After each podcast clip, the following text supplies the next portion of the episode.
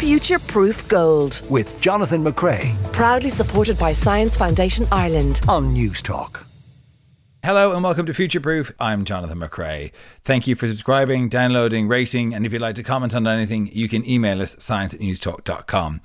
Uh, If you heard in the last episode, you would have heard that face blindness is actually a lot more common than we think. It's estimated that as many as 1 in 30 of us have difficulty recognizing faces. And it brought to mind this special feature we ran last year in the middle of COVID about face blindness and super recognizers. Enjoy.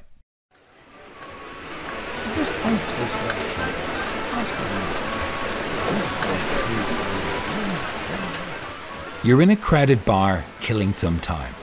Cold beer in hand, COVID a long distant nightmare. You're sitting on a stool, idly peeling the top off a bar mat when you get a tap on the shoulder. You turn around, and there's a man, arms wide, big smile on his face, and he says your name like you're the best of friends. But you, you have no idea who this person is. I, I, I grew grew up in in in Lucan, so just a bit, bit outside Dublin, and like I think my childhood was pretty normal. Um, you know, I like a fairly gro- close group of friends my whole life. I'm still still friends with a lot of them now. And with regards to my condition, like I was completely oblivious uh, to it until my late twenties. Like there are things with, with hindsight that I I realized like weren't normal, but I I never I never spoke about them. I, I I never really talked about them too much. My name is Colin Marr, and I have prosopagnosia. I have this memory when I was maybe six or seven, um, and um, like a woman approached me and uh, told me come into could come into my car. You'll be you'll be picked up in, in a while. Like your mother's running late. It turned out that this was absolutely fine. She was telling the truth, but I had no idea who the woman was, and uh, like I I I, I really uh, I I really shouldn't have done that, even though it worked out well. Or asked her asked her who she was. Un- until my late twenties, I would have just thought, you know what, I'm I'm rubbish with faces. um, so when when I moved to the UK, which was um, which was in 2009 when I was around 27, 28, I found myself with an entirely different circle of friends, and I I, I just noticed myself not recognizing people all the time.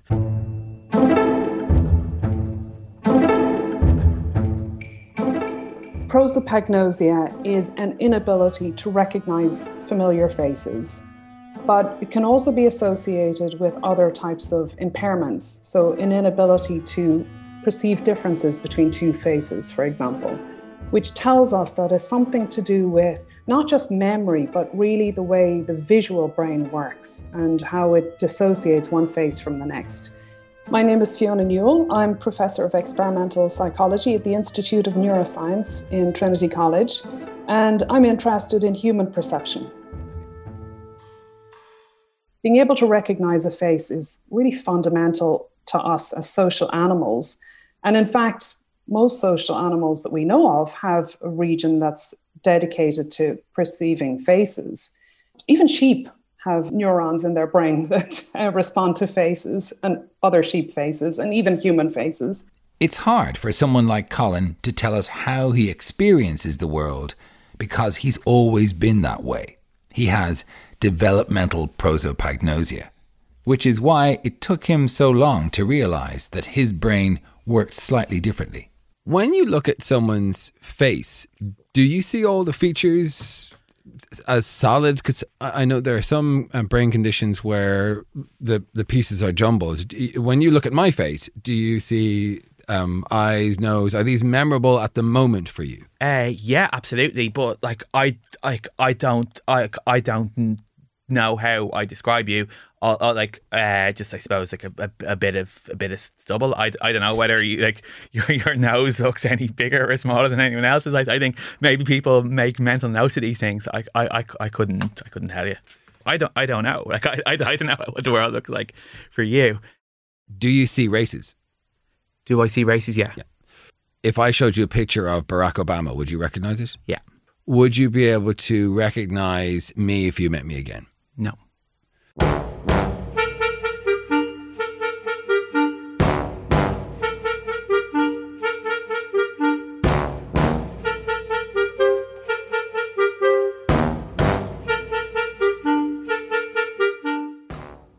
Prosopagnosia is often referred to as face blindness, but I don't like that term too much because it doesn't really tell us about the condition. Uh, it's definitely not the case that they cannot see faces.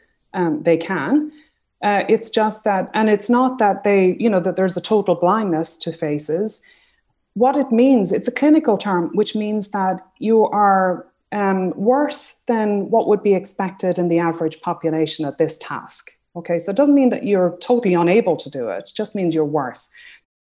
The wild thing about people who experience prosopagnosia is that they have no problems with other things. They can recognize cars, buildings, their keys, for example. But show them the face of a good friend, and they can draw a complete blank. I remember one of the most embarrassing examples was just, you know, um, I, I, I was walking walking in the park and it was in London on a sunny day and I got this Colin and um she was like so how's it going and then I, I, I just went blank and I, I thought there's no I've got I've got nothing I've got nothing here I've got no questions to ask you um so I um I, I, I just had to um I, I, I, I just had to say I'm really I'm really sorry. I don't know who you are. She she was she was shocked and um she's like it's it's Sue-Ann. like it's like oh I'm, I'm really really sorry. And then it's just like listen I'm really really bad with faces. Because I, I I think some people tell me that other people do this and it's a kind of like oh well yeah I wouldn't know who you are you know? And like uh like obviously uh, that, that's not the impression I want to give, but I, I think when people can see how embarrassed I am, it it it helps me, you know, because it's not it's not me being it's not me being aloof. It's just me being who I am. Colin's prosopagnosia is mildly embarrassing, but it clearly doesn't distress him. That's not always the case, though. And it can be really de- devastating for somebody who has prosopagnosia that you know from one minute to, to the next they don't recognize the familiar people that surround them um, uh, every day um, so it's an impairment you can be born with it or you can acquire it uh, so you can sustain some brain damage to that specific region of the brain and that then you might become prosopagnosic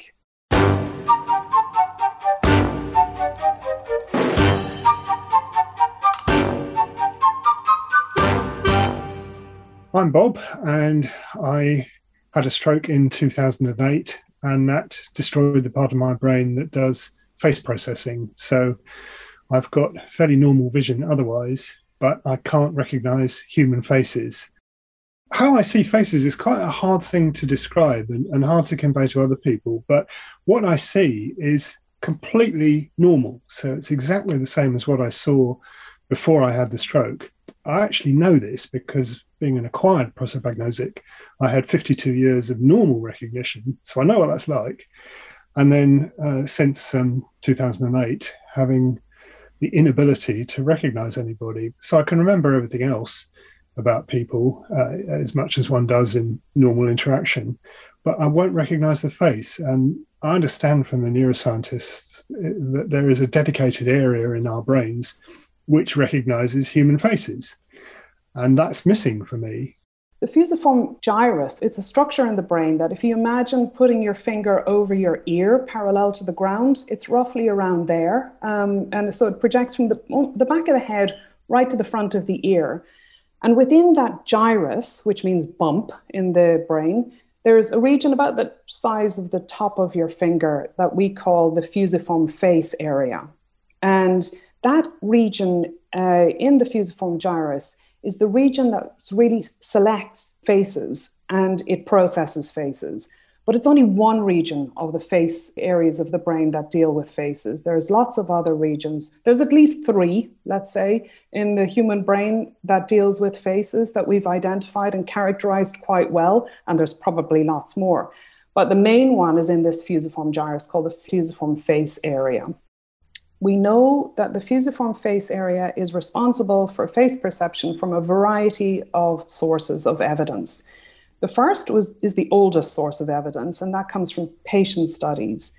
um, where um, neuroanatomists discovered that if you damage that part of the brain, that patient is, is rendered with an inability to recognize faces. And a lot of that evidence came from the war, you know, soldiers having uh, damage to their brain and suddenly they couldn't recognize the most familiar faces around them. People do have clothing styles, and there are things like uh, postures and mannerisms. And without being rude, no face is perfect. People have odd little blemishes or um, features. And what I do is make notes. If I'm at a conference, I'll make discrete notes, which, if anybody saw me doing it, would be very creepy because I'll be writing things like fat bald man with big wart. Uh, so I've got to be be very careful that they nobody sees what I'm doing. And clearly, if if you didn't know why, um, long blonde lady with uh, silver glasses and pink blouse, uh, it would look, as I say, creepy if you didn't know the reason I was doing it. My daughter has got a little mole on her cheek. Without that, there are occasions when I would not have recognized her, but and particularly from photographs, I've seen groups that include my daughter and other young ladies of a similar sort of appearance, and I often can't identify which one is her. So you can identify the mole on your daughter's face, yes. but not the face of your daughter. That's exactly right. Exactly right. Yes.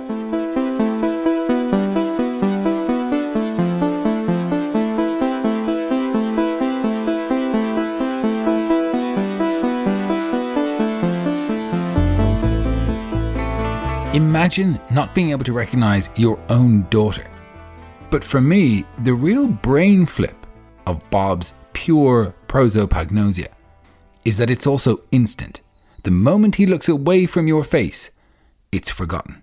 There was one occasion when I had to meet somebody in a station cafe, uh, and I think um, I went up to get coffees and then came back and I couldn't identify the person that I was with. I'd been speaking to him, went away to get the coffee, came back, and I didn't know where he was sitting and, and who he was. So after that, I've always been very careful to make a mental note so that I can locate where I was before, knowing now that I won't be able to recognize the person I was with.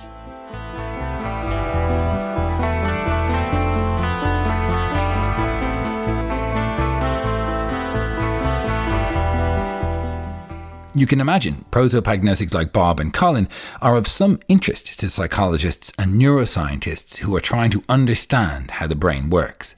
My name is Meike Ramon. I'm a cognitive neuroscientist and I'm interested in how face processing is implemented by the human brain. I became interested in face processing during my studies when I heard about newborns' preference for faces. So, within even 48 hours after birth, infants tend to prefer to look at things that resemble faces. So imagine you have an oval shape with two dots in the location where eyes would be, a line and uh, a horizontal line at the bottom. This could look more face like than, say, a rectangle with a dot in the middle. So things that have information that's arranged in a face like composition, they tend to prefer to look at more than other stuff. I'm a trained neuropsychologist and I did my degree in psychology and I have a PhD in neuroscience. So I kind of try to combine all the methods and, and skills that I've picked up along the way. And um, what type of methods or experiments I do really is determined by the question. So if I'm interested in looking at individual fixation strategies, obviously I will use eye tracking as my method of choice in that context. If I'm trying to understand differences in the performance between prosopagnosics and normals, maybe I'll do an experiment that only taps into behavior in a first instance. By comparing neurotypical brains to those of prosopagnosics, we can start to piece together how our minds identify and store memories of faces there's two types of tests going in memory. There's one which I, I call the Grant Mitchell face test because it's they showed you pictures of just bland faces with with, with no with, with no facial hair and bald and to me they all look like Grant Mitchell but I, I, I think other people could say they don't look anything like Grant Mitchell but it was just a screen full of Grant Mitchells and then I have to like I press a button when I notice the same face coming up again. One of these tests that Colin took part in threw up a rather interesting discovery. Colin can't even recognize his own face. I was asked to I was asked to shave my beard uh, and then go in and, and do a study. And then they were showing me faces, and one of the faces um, was mine. And I didn't pick up on that straight away, but I, I did by, by the time the study was complete. What I've done mostly in these experiments is be shown a computer screen with lots of different artificially created faces. So they're computer generated images.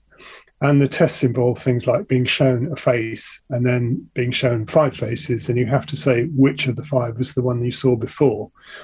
And I get appalling scores doing that.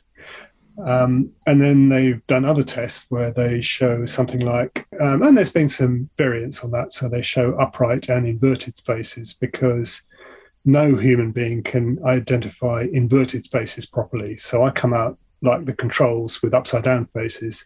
Funnily enough, that's not entirely true. There are some people who can recognize faces very, very well, even inverted ones. They're called super recognizers. So, what we're not very good at is matching faces that are unfamiliar to us. For instance, if I show you a picture of your mother at the age of three, you will be able to recognize her despite never having had seen this picture before. However, if I show you uh, an infant picture of myself, since you don't know me well, it's very unlikely that you'd be able to identify me on that picture. Super recognizers are pretty good at this. For instance, one of the super recognizers that I work with um, reported that she had recognized someone at an international airport in Germany who she had only briefly seen once at a hotel in Turkey. And this was really impressive because she had A, never actually interacted with this person, B, she recognized them in an unexpected and unlikely context, and C, she had seen this person as a child 10 years prior. wow. As someone who is bad with faces, this is astonishing to me. I had to speak to a super recognizer, and I found one. My name is Lauren, and um, from Scotland. I suppose I've always known I was a super recognizer, but I didn't really know it had a, a title like that. I grew up watching um, programs like Crime Watch and just absolutely loved identifying people and just thought I would love to do that one day. And, you know, I, I could recognize just pe- random people from um, that I'd maybe only seen once, just something that I guess I've always had. Lauren has lots of stories like the lady in the airport, but the one that really got me thinking was this one. Years ago, um, when I met one of my uh, friends who happens to be one of my best friends now, I met her in my early 20s and when I first met her, I said, Oh, yeah, I've, I've, definitely seen you before, but you were, this must have been years ago. You were walking down this particular street in Glasgow and you had dreadlocks. And she said, What? I just can't, at this point, she had this long, glamorous hair, but I just remembered her walking down the street years before with her dreadlocks in, and it was her. She was a bit freaked out. and um, one of the first things I'd said to her was, Oh, yeah, I've, I've definitely met you before. I've seen you before. And um, I described to her what she was. We were walking. She was walking down a particular street in Glasgow. She had dreadlocks at the time, and no interaction at all. We hadn't spoken. It was just she'd literally walked past me. She just couldn't believe it that I had I had remembered her all these years later. So the maths on this are hugely individual and not great, to be honest. But we've guesstimated that the average person can remember about five thousand faces, but that's remembering a face that presumably you have some interaction with over your entire life. But in terms of faces we just see in a flash, like Lauren describes, how is it possible that the brain can remember a face it saw years ago in a totally different environment for a heartbeat? Meike says, we just don't know yet. At the moment, there are roughly, I don't know, some 20 25 papers on the topic of super recognizers in the scientific literature. And um, a lot of these don't actually report empirical data. So it's like commentaries or reviews. Um, so there's a lot of work to do. And that's why I'm looking into this. That said, that said, Meike's work has shown that for super recognizers, when they see a face, the activity is very different to neurotypical brains. Yes, my collaborators and I have recently found exactly this. So we do have evidence to think that super recognizers' brains are fundamentally different or process facial information in a different way. So we used electroencephalography or EEG to measure electrical activity from the scalp. And we then showed observers images of faces and objects like over 3,000 times per participant and we measured how the brain responds to each of these events, let's say. And what we found is that super recognizers and controls brain patterns are different from as early as 70 milliseconds after an image is presented. So we know one thing there is a spectrum, and wherever you sit on it, something interesting happens when you look upon a face. And even if you are at the extreme end, you're not alone. Lauren, our super recognizer, used to work with someone who had face blindness. I have actually worked with a girl um, in my last job. There was a girl who had that the very thing you're talking about, and um, it was just it was strange because we we're at such opposite ends of the spectrum. The weird thing is that she would forget me the next day, but I would remember her face for the rest of my life. I hope you enjoyed that. That was our um, flashback to the piece we did on face blindness and super recognizers. Thanks to Aidan McCovey, who was producing that. We'll be back with more Future Proof on Newstalk at 10 a.m. next Sunday. Uh, thanks to Marisa Sullivan producing, Simon Keane, Steve Daunt, and Hugo De Silva on sound. Have a great week. We'll see you next time on Future Proof. Future Proof Gold. With Jonathan McCrea Proudly supported by Science Foundation Ireland. on Newstalk.